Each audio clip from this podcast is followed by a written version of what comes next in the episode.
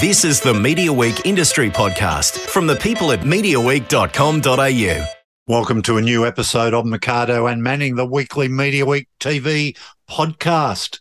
This week, we're going to be talking about a couple of Stan series, Serpent Queen and American Gigolo. We're going to have a look at the um, Emmys. We're going to be looking at the nine up front and a couple of dramas, one of which is already creating some headlines. Uh, but to start, Andrew Mercado, my co-host, we're going to talk about um, Heartbreak High. Yeah, wow, that's so good, James. I'm so happy we've we've got an Australian drama that is uh, a classic Aussie drama that's been remade, rebooted, and wow, they have got it right. I actually think it's better than the original. Yeah, look, I've I've got to tell you, i have only seen the first episode, and I went into this thinking, oh, look, I'm not going to like it. I'm obviously out of the demo. Correct. But, and, and I, that hasn't changed. I'm out of the demo. Yeah, yeah, but yeah. I was impressed by how polished the show was. Yeah, they've spent a lot of money on it, right? Yeah. I mean, the storyline got me in. I thought it was a great opening storyline. Yep. That yep. um the the friendship between two girls who'd been sort of who constructed this sort of um it was a, a make out map, if you like, in the school yeah. about all the all the students who were hooking up with each other. Um, they thought it was secret, but it was in public display in the corridor. So I don't know how they thought no one would ever find it. Um, but but and and it's sort of and you still after the first episode you still don't quite know the hook is to try and find out why this friendship ended, what what sort of motivated um, one of the girls to sort of fall out with her best friend.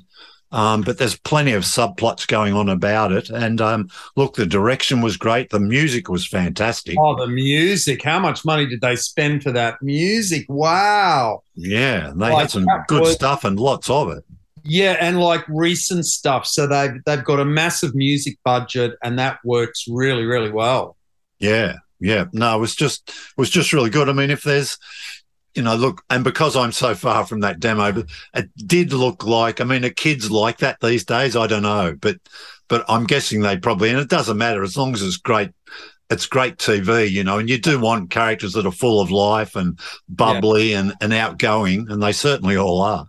Yeah, look, uh, there's a lot. It's got a lot of things going for it. I think it's great that they're filming it again at Maroubra because yep. uh, Heartbreak High, the original, it the most of it was done there. But when it moved to the ABC, they ended up on the northern beaches. And uh, Maroubra works better because you need to know that this school's in a working class area.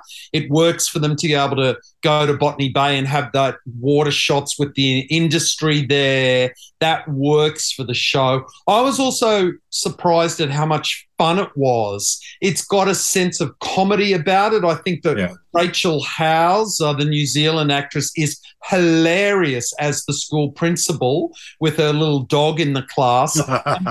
absolutely inspired that they have brought back Scott Majors to, you know, re bring back his character. Because his character, River, in the first one, he was a racist and a homophobe and a bully, and he went on a huge journey through the show, and he's clearly been on a big journey since he uh, because who his son and ex-wife turn out to be really go against everything that he used to be when we first met him in Heartbreak High in the 90s. So I think absolutely brilliant. And also Scott Majors now is a very experienced director.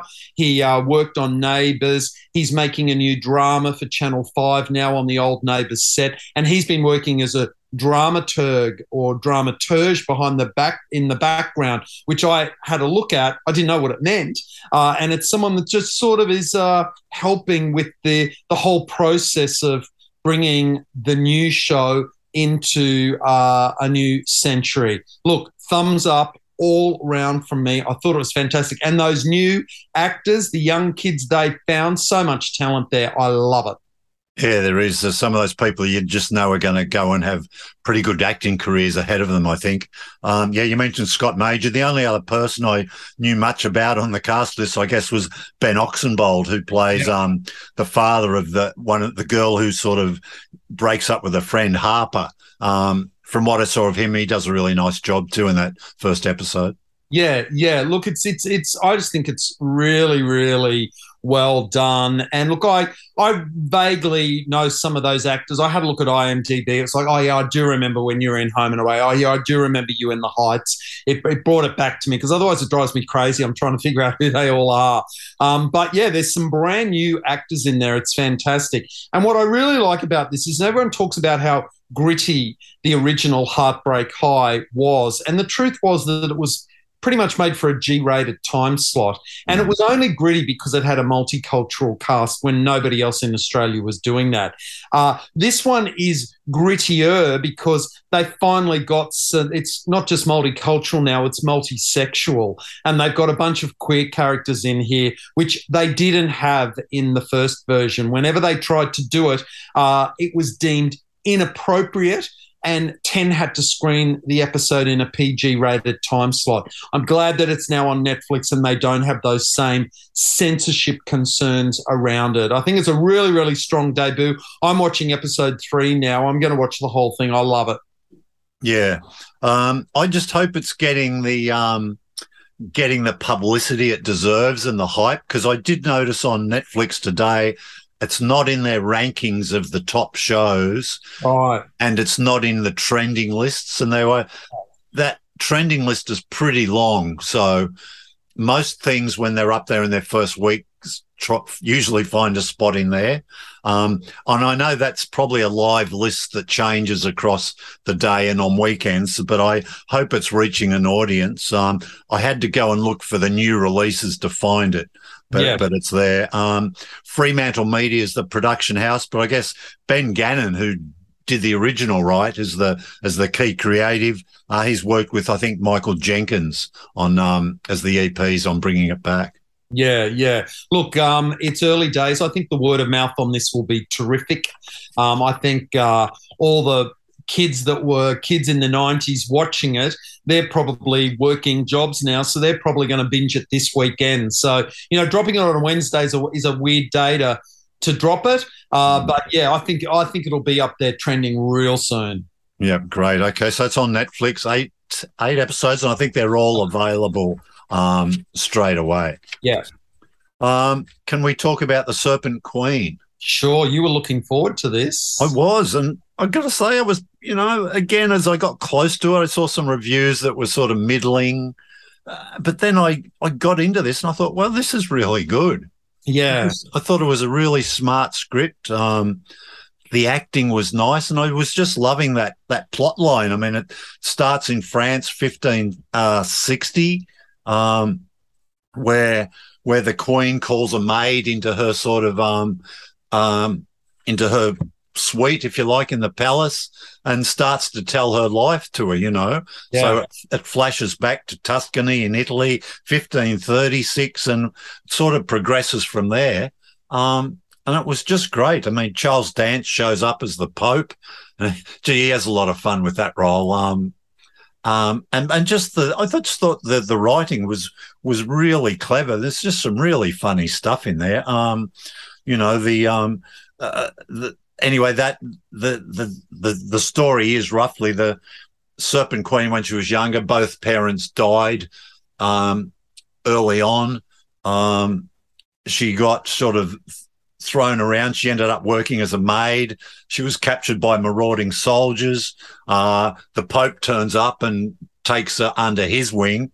Um and then he arranges a marriage for her with the second son of the King of France as a ploy to try and um, stop sort of the the aggro that France is showing towards Italy and sort of you know make a stronger bond between the the two countries. Um, you know, and anyway, that so they they dress her up, they try and um, you know, because there's a lot of talk about look, she's not the most beautiful thing in the world, and we we need to make her attractive, and and she gets on board and goes, yeah, look, you haven't done enough you've got to pimp me up with lots of jewelry and finery and to yeah. distract them a little bit and to make me seem more worthy. Yeah. Um, and you know, and at one stage she's called the orphan offspring of the most despised family in Europe. You know, um, that was really good. And the, you know, and what about the scene where the the Pope checks out that she's still um, intact? That's just uh, bizarre. Um, look, I, I, I, I don't know this history. I don't know about the Medici family and all of that. I was like, oh, this is all brand new history for me. And it's weird, you know, because everyone's speaking in a British accent, and he's like, oh, those Italians, and the other guy in the British accent said, oh, those French. I'm like, oh, are they meant to be Italian there? Oh, right. So you have to disconnect from the accents uh, to get into it. But look, Samantha Morton was uh, yeah. great playing the Serpent Queen, and clearly there's going to be some sort of uh, story to tell with that maid who ends up sort of uh, thrown into a dungeon at the end of it. Um, there's something else going on there, I would assume. So, uh, yeah, look, I liked it.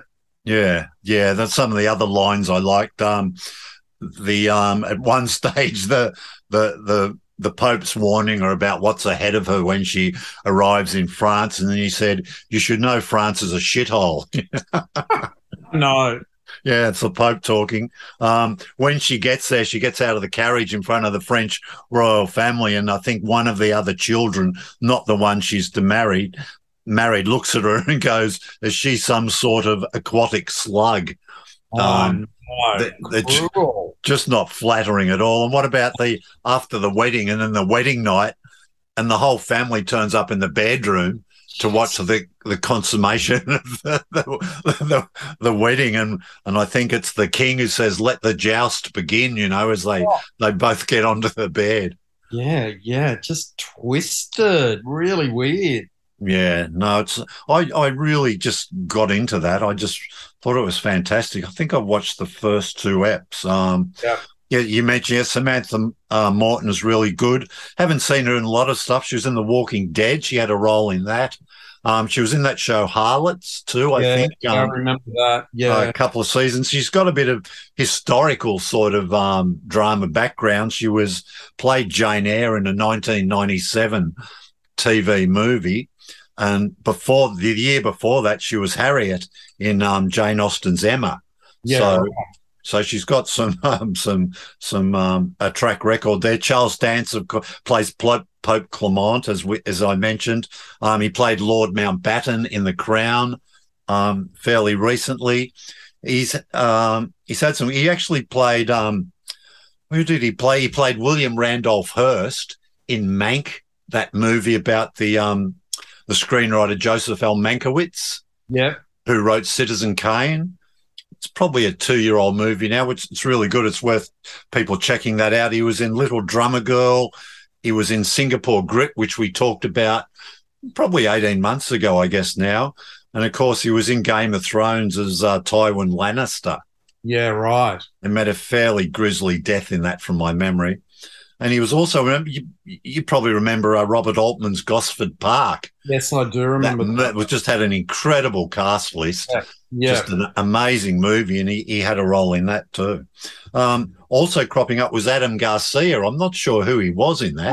You know what? I saw him on the credits and just went, "What? I missed that." Yeah, I saw his name there, but I watched the thing and missed his moment. Wow, it wasn't same. Maybe he wasn't in that. That he's not in at the very start. And interestingly, in IMDb, his character name's not listed. Right. It just said Adam Garcia. So yeah, and it, it, he wasn't playing a major character. I mean, it was literally when here's the cast, and just as I was getting ready to glance where I suddenly saw him there in the supporting actors. So yeah, he's not playing a huge character.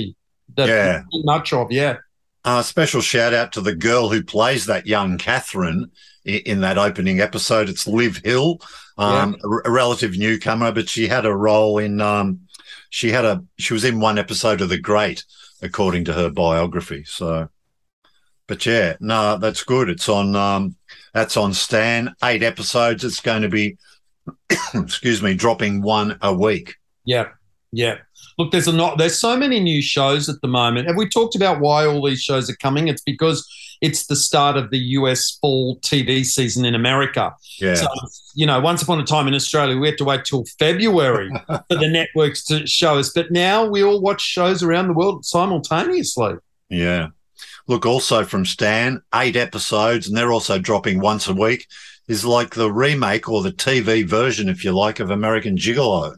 So I really, really liked this. There was a darkness to this that I kind of really liked.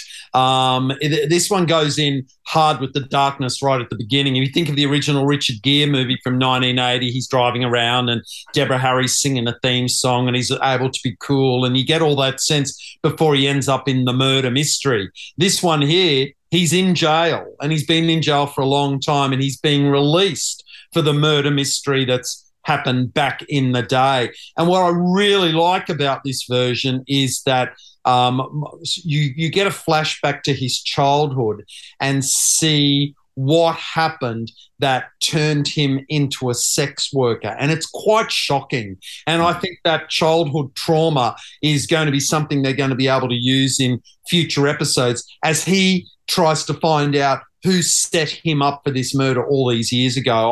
I, I thought it was terrific. Yeah, and you know I have problems with flashbacks sometimes, but I thought they did it quite well in this. Yeah, there's a few different ones. It goes back to when he's he's like pre-teen. Yeah, then it goes into his he's a later teen, and then of course it's his time in prison, and then his time out of prison. So there's a little bit going on in the the different time spans. Um, you mentioned the Blondie theme that crops up again near the start of this. Then there's a nice acoustic version uh-huh. it at the end of that first episode, uh, which was a nice touch. Um, what else? The the oh. cast. I thought Rosie O'Donnell was pretty good actually. Yeah. She plays a detective. It's not a huge role, but she's huh? quite pivotal to the story. Yeah, she pulled it off very well. And I mean that song "Call Me" is quite pivotal too. I mean, yeah. Blondie wrote that track for American Gigolo. It's their second biggest single of all time, I presume, after uh, Heart of Glass. Um, and I actually went looking uh, myself to see, and I found a, ver- a version of the Call Me, uh, a cover version done by Samantha Fox and Sabrina in 2012. so I immediately downloaded that. Thanks, girls. Did they do it together? They did it together as wow. a duet, and it's just like you know they're both the uh, I just think it's fantastic that you know, and then I found a clip on YouTube where they were singing it live, and Sabrina was introducing her as saying, you know, the press likes to make out that we hate each other. We don't. We love each other. We're friends. And out comes Samantha Fox. So yeah, call me. It's uh, that song's been around for quite a while. Uh, just a quick aside: those two were both huge in their day. I mean, Sabrina, I think she was Italian from memory, and she had a she um she had a couple of singles that took off. Sam Fox, of course, was quite big for a longer period of time. Yeah. Um, I I met her. I went to see. I interviewed her in London. Her, her record was it Jive Records. I'm trying to remember the name of the label. Anyway, it was above a little. It was in above a shop, I think, in a sort of inner city London. I went did an interview with her in a record company, and I also met her on the set of Countdown. Wow. Uh, she was with Peter Foster because she had a sort of on and off relationship with him. Yep. Uh, and he was sitting there beside her during the interview.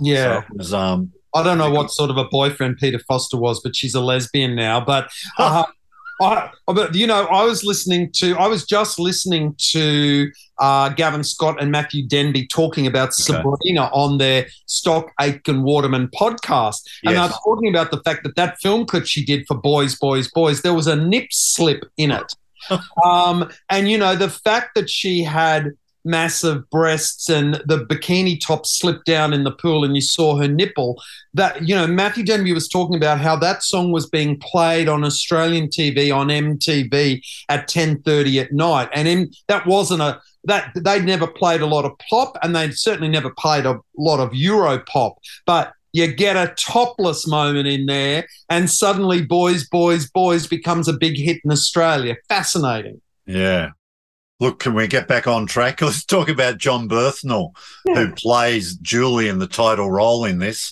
Um, you recognise him from Michael in The Bear? I did that- not recognise him from The Bear. Who's he playing so, in The Bear? So, so, Michael's the guy who took his own life, and you see him in flashbacks in some no, of the scenes. That. I haven't picked that up. So, the, the, the relative, but I haven't made the connection between the two shows yet. Yeah, yeah. So, so that was interesting. I like that. And he was also in the Unforgivable with uh, Sandra Bullock, a, a movie. It was it was okay. I think it might have been a Netflix film from memory. I'm not too sure. Gretchen Mol's in this. Um, yep. she plays a sort of love interest for the for the for the gigolo, if you like. Um, I thought she was pretty good. Don't know a lot about her. She played uh, the title role in the notorious Bettie Page. Yeah. Which, uh, about 20 years ago, um, 15 years ago, sort of glamorous American pin-up star from the, what, early in the last century, wasn't she, Bettie Page? I don't know yeah. much about her. Yeah, yeah, she was like a like I kind of think of her as being the 1950s, kind of doing that kind of dominatrix look. She was like a pin-up pre Playboy. Yeah, pre Monroe, maybe. Just, yeah, probably. Yeah, might have overlapped with Monroe. and then Wayne Brady plays a Lorenzo, a mate of um of um the title character Julian, who sort of helps him out with the, some jobs and stuff like that. Yeah. But yeah, I think yeah, we we both liked that, didn't we? American Gigolo. Yeah, I mean, it's fascinating to read that. You know, when this project was first talked about in 2016, director Paul Schrader and Richard Gere were going to do it, but uh, something it, it, fell over, and we've got this this version now. But look, John, you know, I think uh, so far that they've done a really good job, and uh, you know, that's a really recognisable title, American Gigolo. I'm not surprised at all that someone's decided to remake it or do this. Uh, well, what is this? This is sort of like it's sort of like a reboot prequel sequel in a way. It's sort of, it's, you know, it's yeah, it's interesting. Sure, sure. Look, let's finish up today with a couple of talking points, if you like. Let's start with the Emmys. Mm-hmm. Um, my main takeaway was that, gee, where do we go wrong on White Lotus? It's um, it, it won nearly everything. I know. It was so much talked about. Everybody thought it was bloody brilliant. I've I've got to make an effort and give it another crack. I think. God, I'm not watching it again. It was bad. I thought it was great. We had some great Emmy moments. Great to see Murray Bartlett, a really solid Australian actor who's made a lot of great shows uh, here in Australia, and then he went over to America to do the daytime soap Guiding Light. He was in Sex and the City. He was in Looking. He was in Armistead Maupin's Tales of the City for Netflix. He's a great, great director. And as much as I didn't like The White Lotus, he was good in it. And he mm. deserves that Emmy for Best uh, Supporting Actor in a miniseries or whatever it was. And look, you know, Jennifer Coolidge winning her award and doing her little dance as the orchestra was trying to play her oh, off. What about trying to cut her off? That was they were those, they were so quick those um, so to play quick. people off, weren't they? Yeah. But I mean, I don't think anything can really top Sheryl Lee Ralph, oh, uh, the actress from uh, that show that I've tried to watch and don't really get, Abbott Elementary. um, she just sang this incredible, without an orchestra, she just kind of did that. Uh, that that aria or what she was doing. It was amazing. Um, so that was the highlight of the Emmys for me. And the low light was that dreadful opening, the dance Let's mm. do dance sequences to TV themes. As soon as they said that, I thought, oh no, this is going to be shit. and it was. Why do they do that? Why do you open a show with the most shittest thing? Like, don't do it. Tell two more jokes. Don't go to these pathetic song and dance routines. Yeah, yeah. The um, Succession didn't win much until the very end, and it won yeah. the big award. I thought that speech was awkward, where the producer was trying to reference the Queen and the royal yeah. family. I thought, just don't go there. It's not don't necessary. You know, yeah. just be grateful and thank who you have to. Don't you yeah. know? And the, the people around him looked or don't you know trying to stop him from yeah from digging a hole for himself now. But I've got a problem with Brian Cox. Now he said something about the series.